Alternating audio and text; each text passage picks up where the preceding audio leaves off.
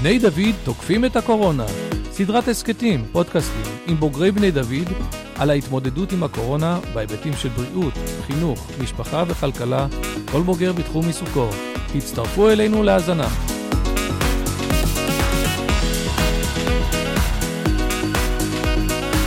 שלום לך, מושון לוינגר. שלום וברכה, נעים מאוד. נעים מאוד, אנחנו כבר מכירים הרבה שנים, ועכשיו זו הזדמנות גם למאזיני ההסכתים שלנו אה, להכיר אותך. אז קודם כל, אנחנו אה, בעיצומה של אה, סדרת הסכתים על נושא הקורונה, מנסים לתקוף את ההתמודדות שלנו עם האתגר הזה בזוויות שונות, בריאותית, חינוכית, ועכשיו יותר בתחום המשפחתי. זו גם הזדמנות להכיר בוגרים שלנו, ואומנם עברו הרבה שנים, אבל... once הבוגר, תמיד uh, בוגר, אז אתה uh, בוגר מחזור ד', ממש ימי בראשית של המכינה, כן, צריך איזה שהוא... כבוד, כבוד. אני חושב שאנחנו שוקלים להוציא סיכה מיוחדת שתוכל לענות על חולצתך. אז נדבר קצת אחר כך, אולי גם על הזיכרונות והפרספקטיבה, אבל הנושא שלנו זה קשור לעיסוק שלך בתור... אה, מטפל אה, זוגי, מטפל זוגי מוסמך בשיטת ה-NLP. אתה מטפל גם בימים כתיקונם, במערכות יחסים בתוך המשפחה, בהצלת משפחות, בהעמקת אה, התקשורת וטיב הקשר בין, בין בני זוג. אז תמיד יש את הגיל שבו אנשים נורא ממוקדים בשאלה עם מי אני אתחתן, אבל אנחנו בתור אנשים בוגרים יודעים ש... לא פחות חשוב, אולי יותר חשוב מהשאלה איך מתחתנים, זה איך נשארים נשואים, ובעיקר איך נשארים אה, נשואים אה, באושר. אני אישית רואה בשליחות שלך ממש, אה, אה, אה, לא רק אני כמובן, אה, מלאכת קודש אה, ברמה העליונה ביותר. כי כשאתה פותר בעיה בין בני זוג, זה להם ולדורותיהם, והשלכות על הדור הצעיר, אבל אני פה אה, מרצה במקום אה, לתת לך את רשות הדיבור. אז אני אשאל שאלה ראשונה בסיסית. אמ, מה בעצם זה אומר להיות uh, מטפל זוגי מוסמך? מהי שיטת ה-NLP? אנחנו רואים לפעמים פרסומים, מה מייחד אותה בהשוואה לשיטות אחרות? כן, אז uh, תודה על השאלה, נעשה קצת סדר. קודם כל, אה, שיטת NLP זה לא שיטה לטיפול זוגי, יש קצת uh, אולי בלאגן בהבנה של התחומים האלה. טיפול זוגי זה תחום בתוך התחום הכללי של הטיפול. אה, מבחינתי טיפול זה דבר מאוד מעניין, במובן של איך לחבר באופן מעשי רעיונות גדולים לשטח. מה זה אומר טיפול? זה אומר לקחת אה, איזשהו רעיון שאתה מאמין בו, למשל, אתה אומר להישאר נשואים, או להגיד אפילו להישאר נשואים בשמחה ובתשוקה ובכיף ובאהבה. והרעיון בטיפול זה לא רק לדבר על זה, אלא איך לעשות את זה, ממש איך לעשות את זה, איך להוריד את זה לפרטים הכי הכי הכי קטנים אה, בניסויים שלנו. אז אה, אומרים שלא טוב לריב ולא טוב לצעוק וצריך לדבר בכבוד אחד אל השני. אבל איך עושים את זה? איך לא רבים? מה עושים שבא להשתגע ולהתפוצץ ולהתפרץ? והכל דוחף כנגד הכיוון הזה. אה, מדחיקים. הדחקה אשכנזית טיפוסית, ואחרי זה זה מתפרץ יותר. אחרי זה מתפרץ בשקט, בחושך. אז הטיפול הזוגי זה ענף בתוך הטיפול שעוסק בטיפול בתוך אה, קשר זוגי. יש טיפול פרטני וטיפול זוגי, יש גם ענף של טיפול משפחתי. אה, חוץ מזה, יש את הגישה של ה-NLP שאני מלמד, שלה יש איזשהו עיקרון אה, מאוד מעניין, אני, אם תרצה, אני ארחיב גם על זה. אה, שלפחות נדע, אפילו מה ראשי התיבות, ומה זה, זה השיטה הזאת, מאיפה היא הגיעה, כמה היא נפוצה. NLP זה אומר Neuro-Linguistic Programming. אה, אוקיי. נראה לי שהמאזינים הבינו, לא? זה בערך כמו לקרוא ארמית בגמרא למי שלא מכיר. Uh, הרעיון של השיטה הזאת היה, בעצם פיתחו אותה uh, בשנות ה-80. Uh, הרעיון של השיטה היה ללכת למטפלים הכי הכי מצליחים, הכי מפורסמים, המאסטרים של עולם הטיפול בזמנם. זו הייתה מטפלת משפחתית מפורסמת שקוראים לה וירג'יניה סאטיר, ומילטון אר, אריקסון ופריץ פרלס, לא, לא נרחיב עליהם. והטענה הייתה שאם יש אנשים שמצליחים לטפל במהירות, ביעילות, במקרים כל כך כל כך קשים, כנראה יש אצלם איזשהו ידע מסוים שאנשים אחרים לא מכירים אותו. שהם משתמשים בידע הזה בשביל לעזור לאנשים אחרים. והמפתחים של ה-NLP בעצם הלכו לכל מיני דמויות מצליחנו, מצליח, מצליחות בהתחלה בעולם הטיפול, ואחר כך בעוד הרבה תחומים, ואמרו, נפיק מהם את הידע הזה, נזקק מהם את ה...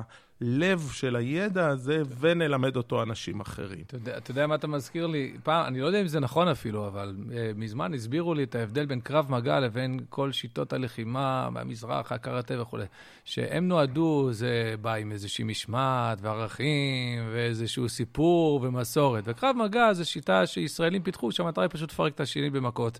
כלומר, לראות מה עובד בכל השיטות ואיך לא, עם פחות... Uh, אז אתה אומר, בעצם NLP זה לגזור מתוך תיאוריות פסיכולוגיות אה, אולי מורכבות ועמוקות שדנות בנפש האדם. בסוף בוא נראה מה עובד, וניקח משם, נלקט את העצות, וגם אולי נשלב שיטה בשיטה, העיקר, תיאוריה בתיאוריה, העיקר שנוציא את העקרונות היישומיים. אז זה הקרב מגע של עולם הטיפול. ממש אה, מקסים, אף פעם לא חשבתי על הדימוי הזה. ה-NLP הוא מופק מתוך הדברים שעובדים. הקריטריון זה יעילות, ולכן הוא כל כך... Uh, כל כך עובד, כי הוא נלמד מאנשים שכבר משתמשים בזה, ולא מאיזה שהם תיאוריות מופשטות על נפש האדם, שמי יודע בכלל. אה, אני זוכר, אה, הייתה לכם פעם מילה אחרת, אה, זו שיטה אחרת, לא אימוג'י, איך זה נקרא? אימאגו, אימאגו. אימאגו, כן, בסדר. אז זה, זה בעצם, זה, יש קשר בין הדברים, או שזו שיטה אחרת? אימא, לא, אפשר למצוא קשר, כי זה גם דבר שהוא עובד בסופו עובד, של דבר. כן. אבל אימאגו זאת שיטה של טיפול זוגי, שפיתח אותה דוקטור ארווי הנדריקס. שבעצם אה, יש לה תיאוריה מאוד מעניינת גם על היווצרות הקשר הזוגי וגם על קונפליקטים בקשר הזוגי, והיא נותנת כלים גם פרקטיים יישומיים, איך אפשר לייצר דיאלוג שהוא מכבד והוא עמוק והוא גם מאפשר להביע דברים תסכוליים, או דברים שלפעמים אה, רבים עליהם, או שמתפוצצים בתוך קשר. מש, משהו גם שמיוחד אצלך, זה בעצם אצלכם, זה שלפחות בעבר, אני זוכר שרעייתך, שבמאמר מוסגר אגיד שזכיתי לכהן אה, אה, יחד איתה כקומונר של סניף רעננה לפני אי אלו מאות ואלפי שנים. וואו, וואו. אבל אה, היא הייתה שותפה, נכון? ל... כן, היינו ל... מעבירים סדנאות ביחד. זה דבר מיוחד נכון. מאוד. מאוד מאוד, כן.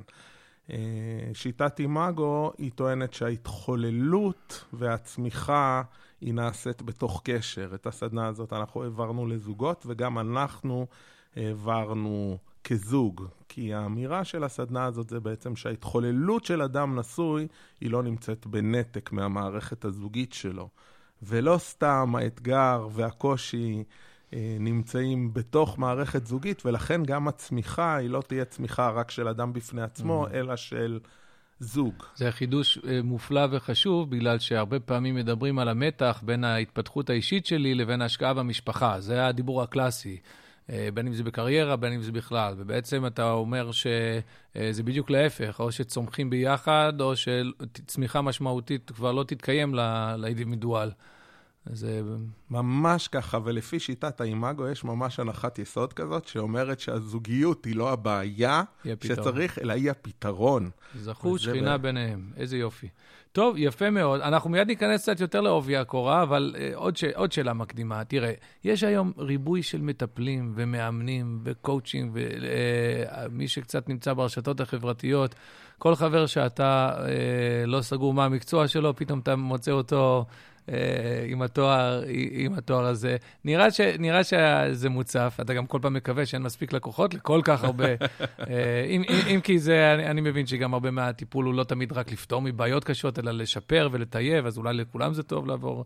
אבל uh, בכל זאת אני אשאל, uh, מי, מי שבאמת מחפש uh, טיפול, בין אם זה בבח... כדי לפתור בעיה, בין אם זה כדי... אה, להעמיק איכות. איך הוא יכול להבחין בתוך השוק הרווי הזה של מטפלים ומאמנים בהמון תחומים, גם בתחום הזוגי, איך הוא יכול להבחין בין אה, איש מקצוע שכדאי לפנות אליו לבין אה, אנשים שאולי, אני יודע, כל אחד מאיתנו יש לו איזה עצה או שתיים לתת בתחומים שונים, אבל... כן, אז זו שאלה מצוינת, ואני אגיד את האני מאמין שלי בתחום הזה. אז uh, אני חושב שצריכים להיות שני קריטריונים. קריטריון אחד זה שאדם הוא למד והוא הוסמך, ולכל גישה של טיפול יש בדרך כלל עמותה רשימה שאפשר לגשת אליה. למשל, דיברנו על האימאגו, אז אני וגם נועה, אשתי, שייכים לעמותת אימאגו ישראל, ואנחנו מטפלי אימאגו מוסמכים, ויש לנו תעודה בנושא, זאת אומרת, למדנו את זה. קריטריון אחד, שזה מישהו שלמד והתמחה בתחום הזה, ולא מישהו ש... משעמם לו קצת, אז הוא החליט אה, לטפ... להגיד, להכריז על עצמו בתור מטפל או מחולל ניסים. וקריטריון שני זה שאפשר להשיג עליו איזה שהם המלצות. זאת אומרת, כן. אה, שחברים, או לבקש ממנו אם אפשר לקבל טלפונים של אנשים שמכירים אותו ויודעים קצת לספר עליו שהוא באמת... שהוא באמת מצליח. אני גם מניח שגם בין הכן מקצועיים והכן אה, מצליחים, בסוף זה עניין אינדיבידואלי ויכול להיות האדם הטוב ביותר, אבל לזוג מסוים הוא פחות אה, נכון, יועיל, כי... נכון. צריך גם קליק. בטיפול צריך קליק, זה גם סוג של שידוך, וזה מקום להגיד, אם מישהו הולך לטיפול, או זוג הולך לטיפול, לפעמים זה לא כל כך כיף ולא נעים, אבל לפעמים צריך קצת uh, לנדוד ולחפש. לפעמים זה במטפל השני, לפעמים זה במטפל השלישי, אבל שווה קצת להשקיע ולסבול ולמצוא את המטפל שהכי הכי מתאים בשביל לפתור את לא. הבעיות. לא מפי כל מטפל זוכה אדם, אה, יש משפטי בחז"ל כן, הרי על כן. לימוד תורה, שלא מכל רב אתה זוכה ללמוד וכולי. יכול להיות גדול הדור, אבל בשבילך זה לא, לא ממנו תראה ברכה. ממש ככה. אז כך זה גם כאן. אני עושה חיתוך ישירות לנושא של, ה, של הקורונה. למרות שמן הסתם יש הרבה מה לדבר על, אה, אה, בעניין התא המשפחתי גם בימי שגרה. אה, הקורונה הזאת נפלה עלינו משום מקום, קיווינו שהיא גם תיעלם, ככה כמו שהיא באה, בינתיים עדיין לא נושע, עבר קיץ, עבר, ועדיין לא נושענו. אז מה בעצם קורה לתא המשפחתי? בזמן הקורונה, כשמה שרלוונטי בזה, מעבר לזה שלפעמים יש ממש התמודדות בריאותית, זה נשים בצד, מי שממש, אה, איפה שיש מחלה, אה, אבל כולנו חווים סגרים, נמצאים הרבה יותר מאשר בעבר אה, ביחד, ויש גם לא מעט בידודים. אז בעצם, על פניו, זו תקופה נפלאה למשפחתיות, נכון? כולם ביחד, נפלא. יכולים... מרוב שנפלא, יש עלייה דרמטית בכל הנתונים הרעים ביותר ש... אבל אני, אני אתן לך לספר לנו. איפה האתגר נמצא פה בתקופה הזאת, למשפחות? כן, אז חשוב לי להגיד קודם כל שהאתגר הוא אינדיבידואלי, ואני ככה נזהר בלשוני להגיד שאתגר אחד הוא האתגר של כולם. באמת כל אחד יש לו את הנפש שלו ואת ההתמודדות שלו ואת הצבע המיוחד שלו ואת מה שקשה לו ומה שקל לו, ולא דומה אחד לשני, וזוג אחד לזוג שני. אני יכול לספר קצת על uh, מקרים שאני פוגש, אבל uh, זה לא בהכרח מאפיין את כולם, ויש אנשים שזה באמת גם עושה להם טוב, ויש אנשים שיש להם עדנה למשפחתיות ולזוגיות ולאינטימיות ולביחד, וזו תקופה נפלאה, ואני רואה גם אנשים כאלה, ויש אנשים שמשתגעים, יורדים מהפסים, וזה מאוד מחריף את הלחצים והכעסים והחרדות, ואני רואה אה, במיוחד אנשים שבאים אליי, זה אנשים מה, מהכיוון השני, אבל יש באמת, יש כאן סקאלה, יש פה ספקטרום של מקרים שלא אה, לא דין אחד כדין שני. בסדר, אינדיבידואלי, ברור. בכל זאת, מה המאפיינים המשותפים לתקופה הזאת? מה, מה, איזה אתגר מציב בפנינו המשבר של הקורונה בהיבט של המשפחה? כן, אז הדבר הראשון שזה מכניס לחיים של האנשים זאת חרדה. אנשים חרדים בכל מיני תחומים, חרדים בתחום בריאותי וחרדים בתחום כלכלי. זה אולי אה, שני התחומים המרכזיים שנכנסות חרדות. כן. אה, אנשים בטח שיש להם גורמי סיכון, או שהם קשורים בקשר קרוב לאנשים עם גורמי סיכון, או אנשים שגם ככה יש להם קשיים וחרדות, והמחשבות האלה של חרדות משתלטות עליהם יותר ויותר, והם פוחדים מה יהיה איתי, מה עם המשפחה, מה יהיה עם כולם, סוף העולם קרב, ואני מציג את זה אולי טיפה בצחוק, אבל זה באמת מאוד כואב כן. ועצוב לשמוע אני אנשים... אני זוכר מלימודי הפסיכולוגיה שאני למדתי, שחרדה, חרדה, תואר ראשון, תואר ראשון. מקסים. אבל uh, חרדה זה תמיד התשובה הנכונה. כשאתה מחפש משהו לא טוב, אז uh, הפסיכולוגים מאוד אוהבים יצירתיות ומאוד לא אוהבים חרדה. זו מילה כאילו uh, גרועה. זה כמו ב- ב- במידות, אם אתה לא יודע את התשובה, אז בדרך כלל גאווה זו המידה הלא טובה, וענווה זו תמיד תהיה המילה, המידה... Uh, אז uh, אוקיי, למה חרדה זה דבר כל כך מזיק? אולי זה טוב שאדם uh, יהיה... יחשוש לעתיד ושיהיה קצת פסימי ומציאותי, ואפילו ניקח את זה לחז"לית, קצת אה, אה, שיבחו לפעמים שאדם צריך לזכור את יום המיטה ולא להיות בתוך אשרי ה... אדם, מפחד אה, תמיד. אשרי אדם מפחד תמיד, טוב ללכת לבית האבל מבית המשתה, אני יכול לגייס הרבה טיעונים כביכול, שזה טוב להיות בצד הזהיר יותר של החיים. אז למה המילה הזאת חרדה היא מילה שמדליקה אצלנו נורה אדומה? מה בינה לבין אה, חשש ענייני וטוב אולי אפילו? כן, אז יש הבדל גדול בין חרדה לבין זהירות, או חשש, או תכנון נכון של הצעדים אה, הבאים. בעצם חרדה זה דבר שתוקע, זה דבר שהורס, זה דבר שמקלקל את ההווה.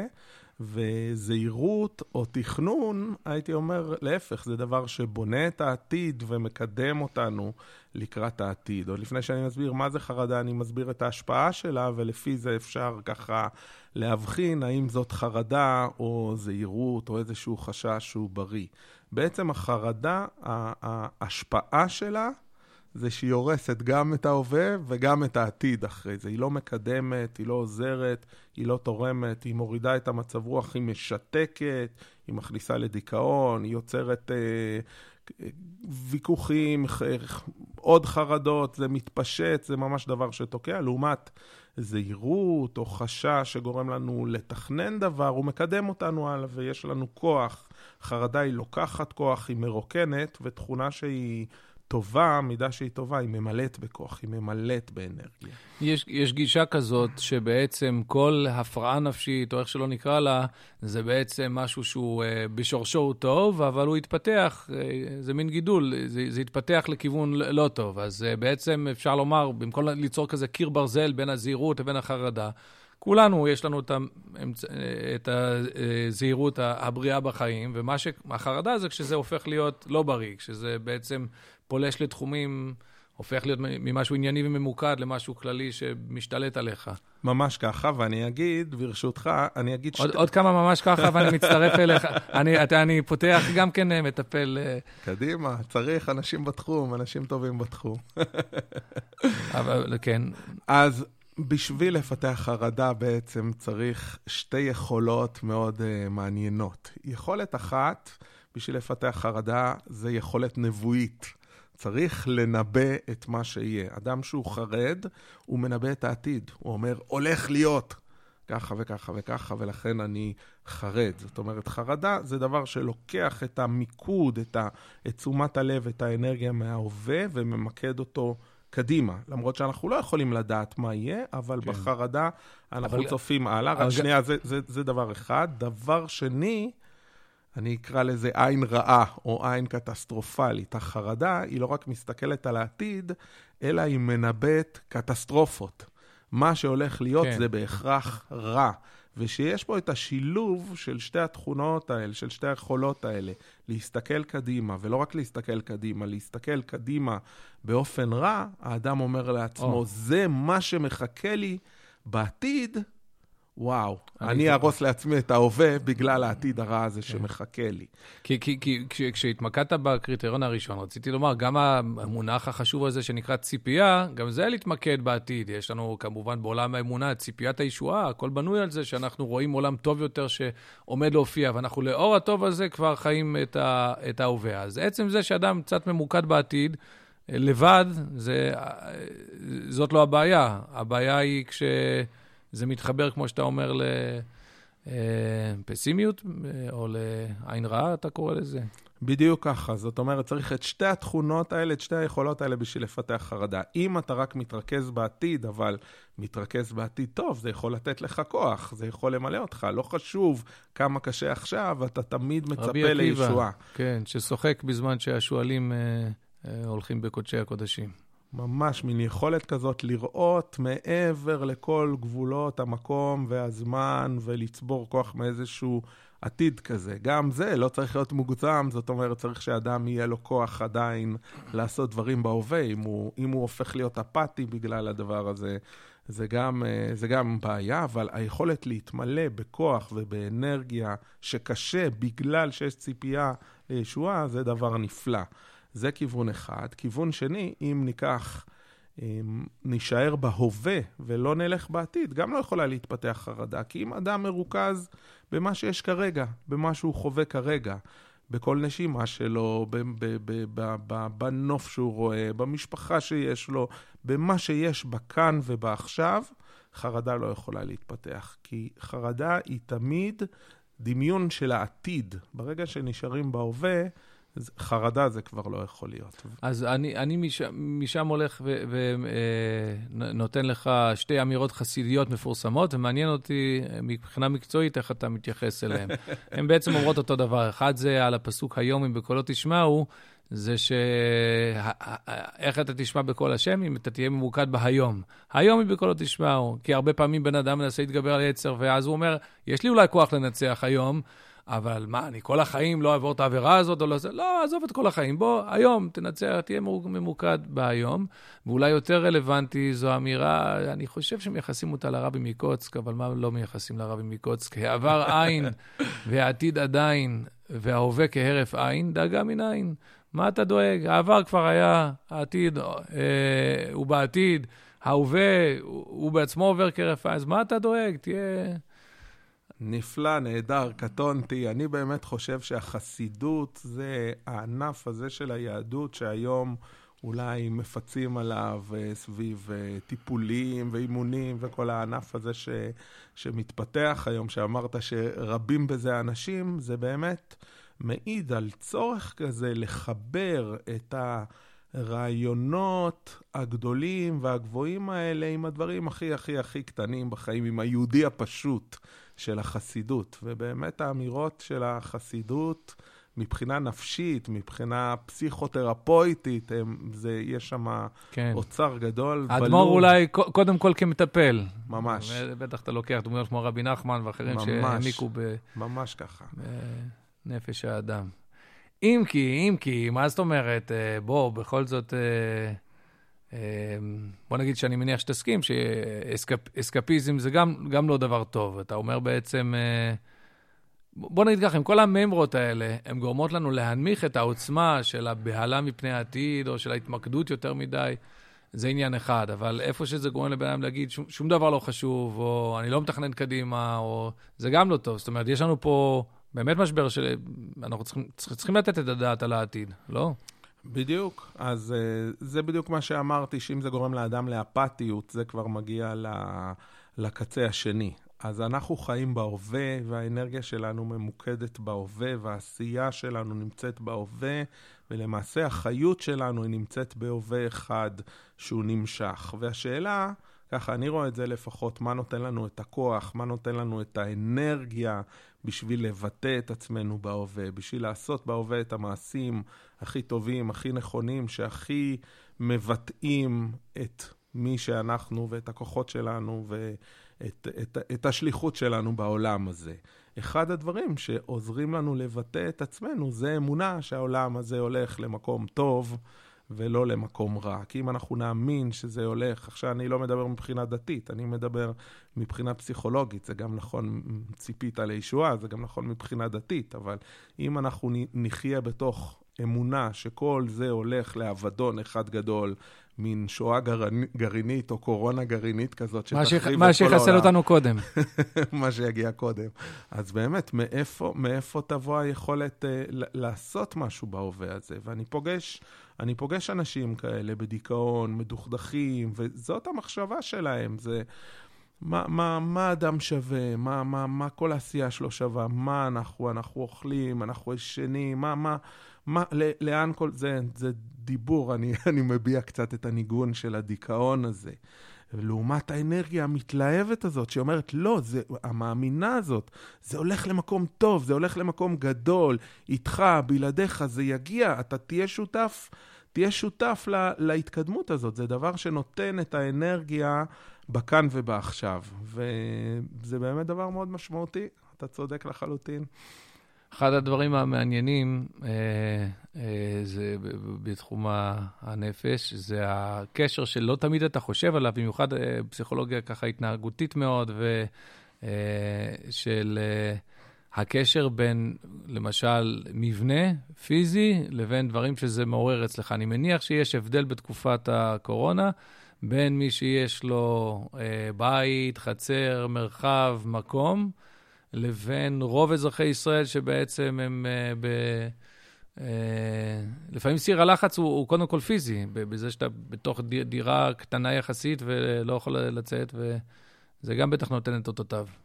ללא ספק העניין הטכני במרכאות מאוד מאוד משפיע על העניין הנפשי, הפסיכולוגי, ואין דומה להיות סגור בדירה של 60, 70, 80 מטר בתוך בניין מלא בדירות, לבין להיות, אה, כמו שאנחנו לפחות זכינו, ביישוב פתוח ומרווח, עם אה, שמיים ועמק נפלא למטה, ופותחים את הדלת והכל אה, אוויר אחד גדול של בריאות. אז המקום הזה הטכני הוא מאוד מאוד משפיע. גם המקום הכלכלי הוא מאוד משמעותי. לא דומה עכשיו אדם שהוא שכיר ועובד בתוך איזושהי חברה גדולה, הרבה פעמים חברה אה, שמצליחה עכשיו בתקופה הזאת של הקורונה, עם כל המחשוב שמתפתח, והזום שמתפתח, וכל האמצעים האלקטרוניים. לאדם... מדהים איך אה, שבכל תקופה, כמה שהיא תהיה קשה, יהיו אנשים שלא רק ישרדו אותה, אלא יהיו ענפים שיצמחו. בין אם זה במלחמה, בין אם זה בקורונה, אני רואה מה קורה באלה שמוכרים מחשבים וציוד היקפי ומפתחי טכנולוגיה מסוג מסוים. זה, זה גם מעניין. כן, ויש כאלה שקופצים על ההזדמנות ומחפשים מה ההזדמנות העסקית שנפתחה עכשיו, מה... זה גם נורא יפה, להסתכל על התקופה של הקושי, אפילו מבחינה עסקית, ולהגיד מה ההזדמנות העסקית של הקושי הזה עכשיו. אבל, אבל האמת היא, לא, לא טוב אולי שקטעתי אותך, כי אתה נכנסת לתחום שהוא תחום מאוד חשוב, וגם בזמן שגרה, וזה נושא של הקשר בין התנהלות כלכלית בתוך המשפחה. לבין uh, מה שקורה מבחינה uh, uh, נפשית בין, uh, בין בני זוג. אני, כשאני עוסק בהדרכת חתנים, אני משתדל להקדיש לפחות חלק מסשן אחד להסביר את זה, כי אני חושב שהרבה פעמים אנשים שנכנסים לזוגיות, לפעמים הדבר האחרון שהם חושבים עליו בהקשר של זוגיות זה כלכלה. אבל כשאתה חי... אה, אה, מספיק את ה... אה, יש לך, אתה צובר מספיק ניסיון, אתה מבין שזה מאוד משמעותי, גם לגבי מה שקורה בין בני הזוג. אז זה מאוד... איך זה, איך זה משפיע?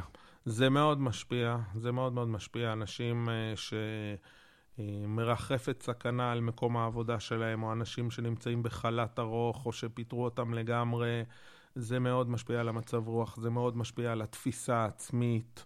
זה לפעמים משפיע על התפיסה של התפקידים בבית ויוצר קונפליקטים. הגבר המפרנס שלא מצליח להביא את כן, למשל, הביתה. כן, למשל, אז מה אני שווה בכלל אם, אם את הפרנסה הבסיסית אני לא, אני לא מביא? וגם לפה נכנסת הנושא הזה של, אה, של החרדה, כי אני לא פגשתי אנשים שאין להם מה לאכול או לא מסוגלים כרגע באמת.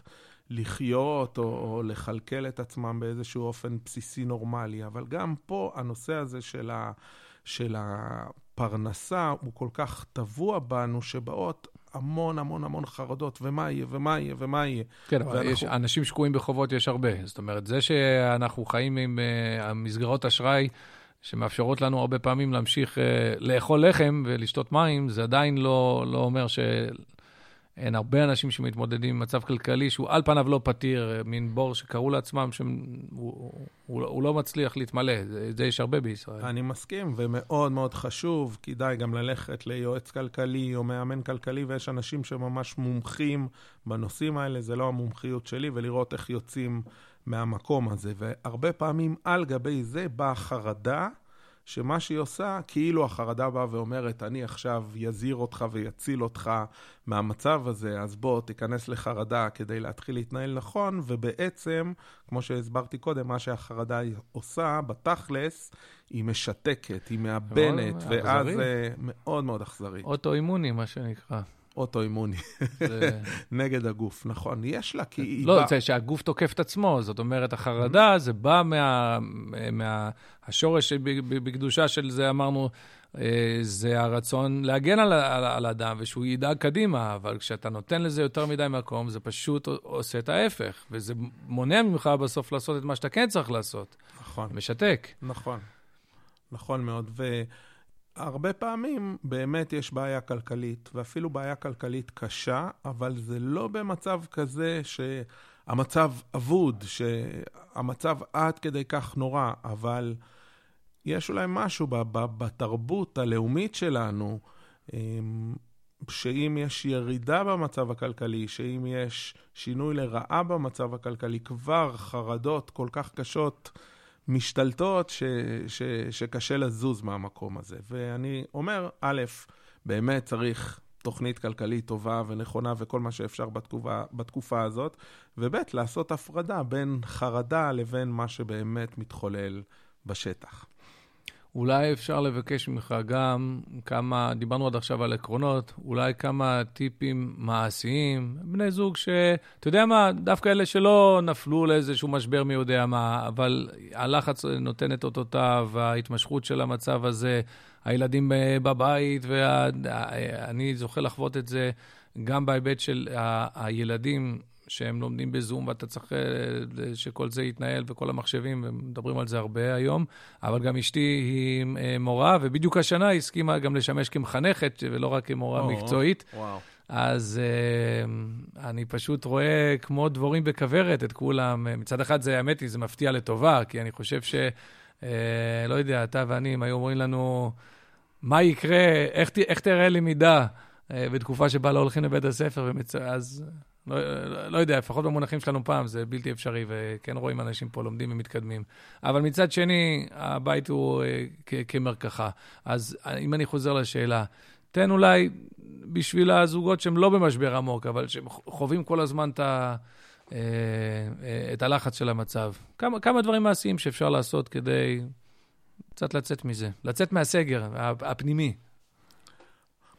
אז תודה על השאלה. דבר ראשון שאני רוצה להגיד שבעיניי הוא מאוד חשוב, יש uh, בתוך הסגר אשליה, כאילו אנחנו כל הזמן ביחד, כאילו יש כל הזמן תקשורת בין אנשים, כאילו כל אחד מקבל את היחס שלו בגלל שאנחנו סגורים ביחד.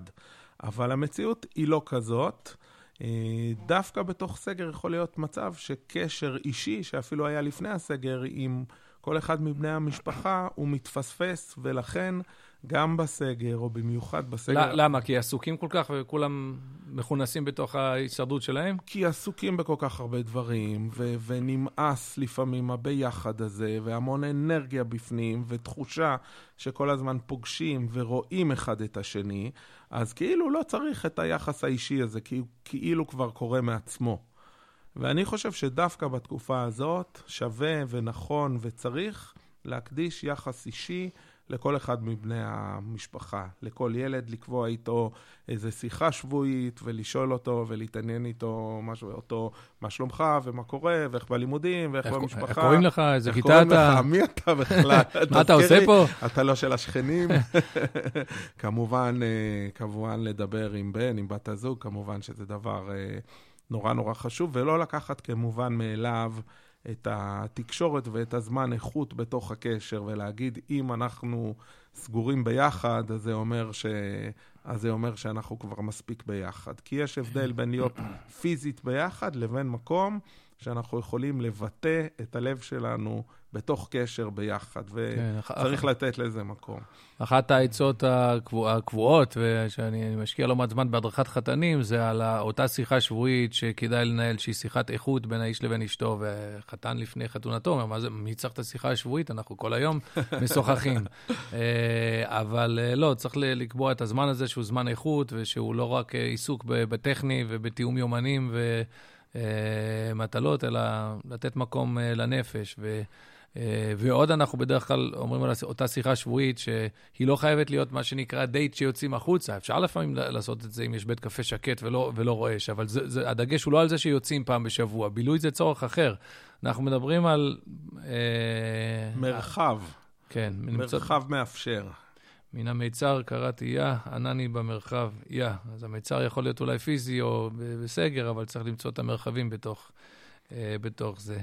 עוד מילה אולי אני אגיד, אה, שווה לדבר על איך הייתי רוצה לראות את עצמי מתפקד בתקופה הזאת. שווה לדבר אחד עם השני בתוך הזוגיות.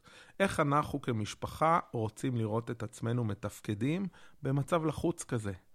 בואו נדמיין את עצמנו עוד, בעזרת השם, חמש שנים מדברים אחורה על התקופה הזאת, גאים באיך שהתנהלנו עם כל הקשיים האלה של הקורונה, מה היינו רוצים לספר? איזה איכויות אישיות ושל הקשר אנחנו רוצים להביא דווקא לתוך התקופה הזאת. מה חשוב לנו מאוד שיקרה עכשיו?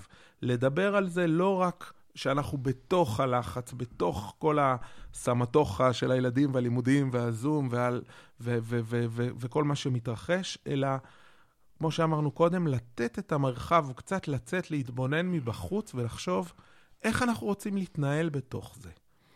מה אנחנו רוצים להביא לפה, שנהיה עסוקים גם בגישה הזאת, אני חושב שיפתחו שערים חדשים. אני מאוד מתחבר למה שאתה אומר, כי uh, בתחום אחר עסקתי בזה, uh, בספר שכתבתי ל, uh, ללוות חיילים בזמן השירות הצבאי שלהם, אז המוטו של הספר זה שאם אתה מנסה להיכנס לצבא ולא להידרדר מבחינה רוחנית, אתה כבר מידרדר, כי אתה עסוק במאבק. אה, נגד הידרדר, אה, מול הידרדרות. אתה צריך לצאת, ב, ב, אתה, צריך, אתה צריך לצאת מתוך הנחה שאתה מתקדם, אתה עכשיו הרי מקיים מצווה. אתה עושה דבר חשוב, אידיאלי. איך יכול להיות שאתה אה, לא, ת, לא תצמח מזה? אז אה, כמובן, צריכים גם לתת את הדעת על הסיכונים שיש במצבים, אבל הגישה צריכה להיות, איך אני... אני חושב שזה משהו כל כך יהודי, אם אני חושב על יעקב אבינו, שנאבק עם המלאך, אה, שרו של עשיו, שנותן לו מכות, ואז סוף סוף הוא רוצה ללכת.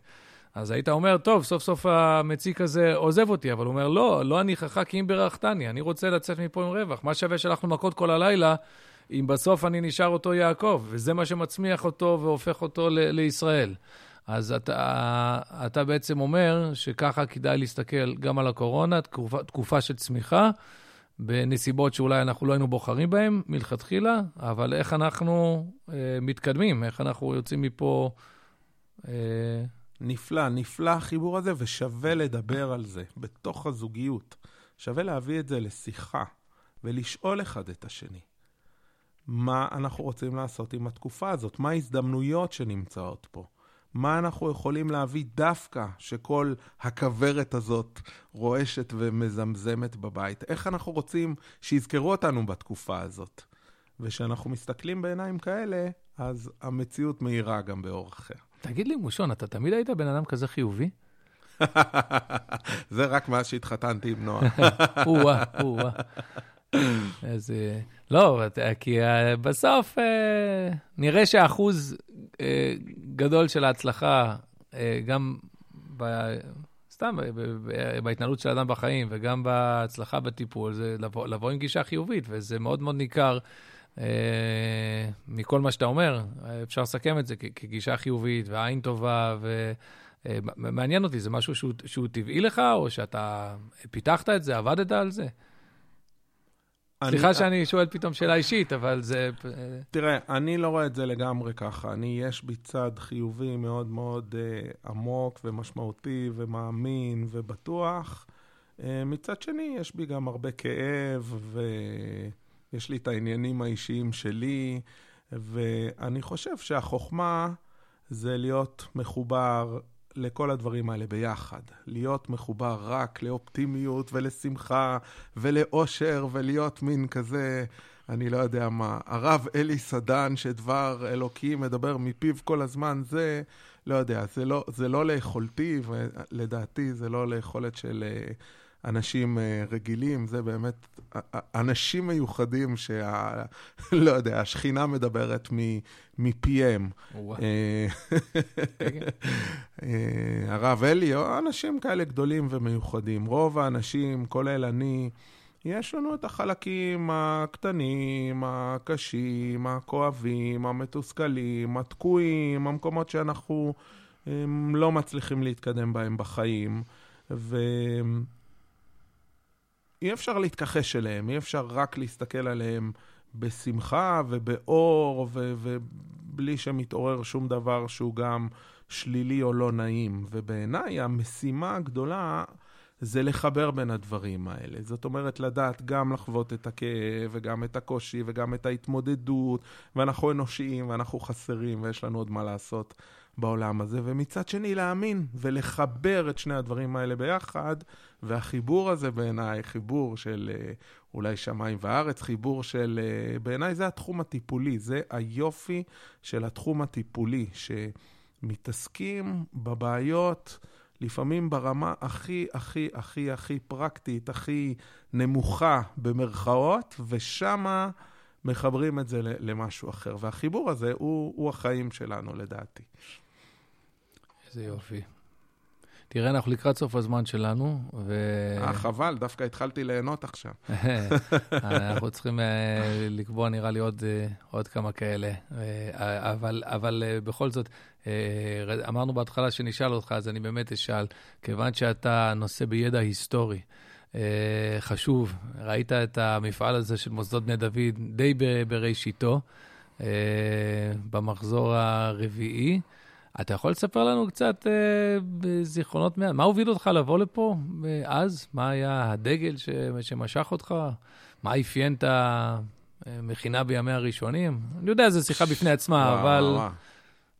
תראה, אני בזמנו למדתי בבית ספר אה, עמית גוש דן, טכנולוגי בר אילן, הוא היה בתוך האוניברסיטה, בתוך אוניברסיטת בר אילן. אני עמדתי להתגייס אז בזמנו לקורס טיס, ואני זוכר שאני, היה לי ככה התלבטויות עם הכיפה, להשאיר את הכיפה, להוריד את הכיפה, לא יודע בכלל למה אני לובש את הפיסת בד הזאת עד לקודקודי, שהיה אז אה, מלא בבלורית גדולה והרבה שערות, ואז ככה התחיל העניין הזה של המכינות, ושמעתי אלי פה, שמה, ואני זוכר שהרב אלי הגיע לשיחה אלינו ב... ב...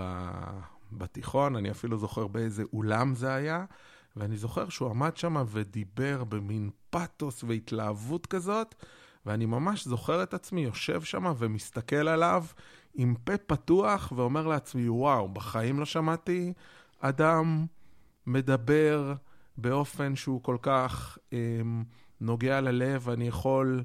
אמ, להזדהות איתו, ועוד אדם שקשור לעניין הזה של הדת והתורה, שהיה בשבילי בעיקר אה, אסור לעשות ככה, צריך לעשות ככה. זה מסיפורי החלילן מהמלין שאני שומע לא מעט, אני גם זוכר את התקופה, כן, שבעצם אה, או הרב אלי או הרב יגאל, או שניהם יחד הגיעו לאיזשהו מקום, ופשוט אה, אה, יצאו משם כש...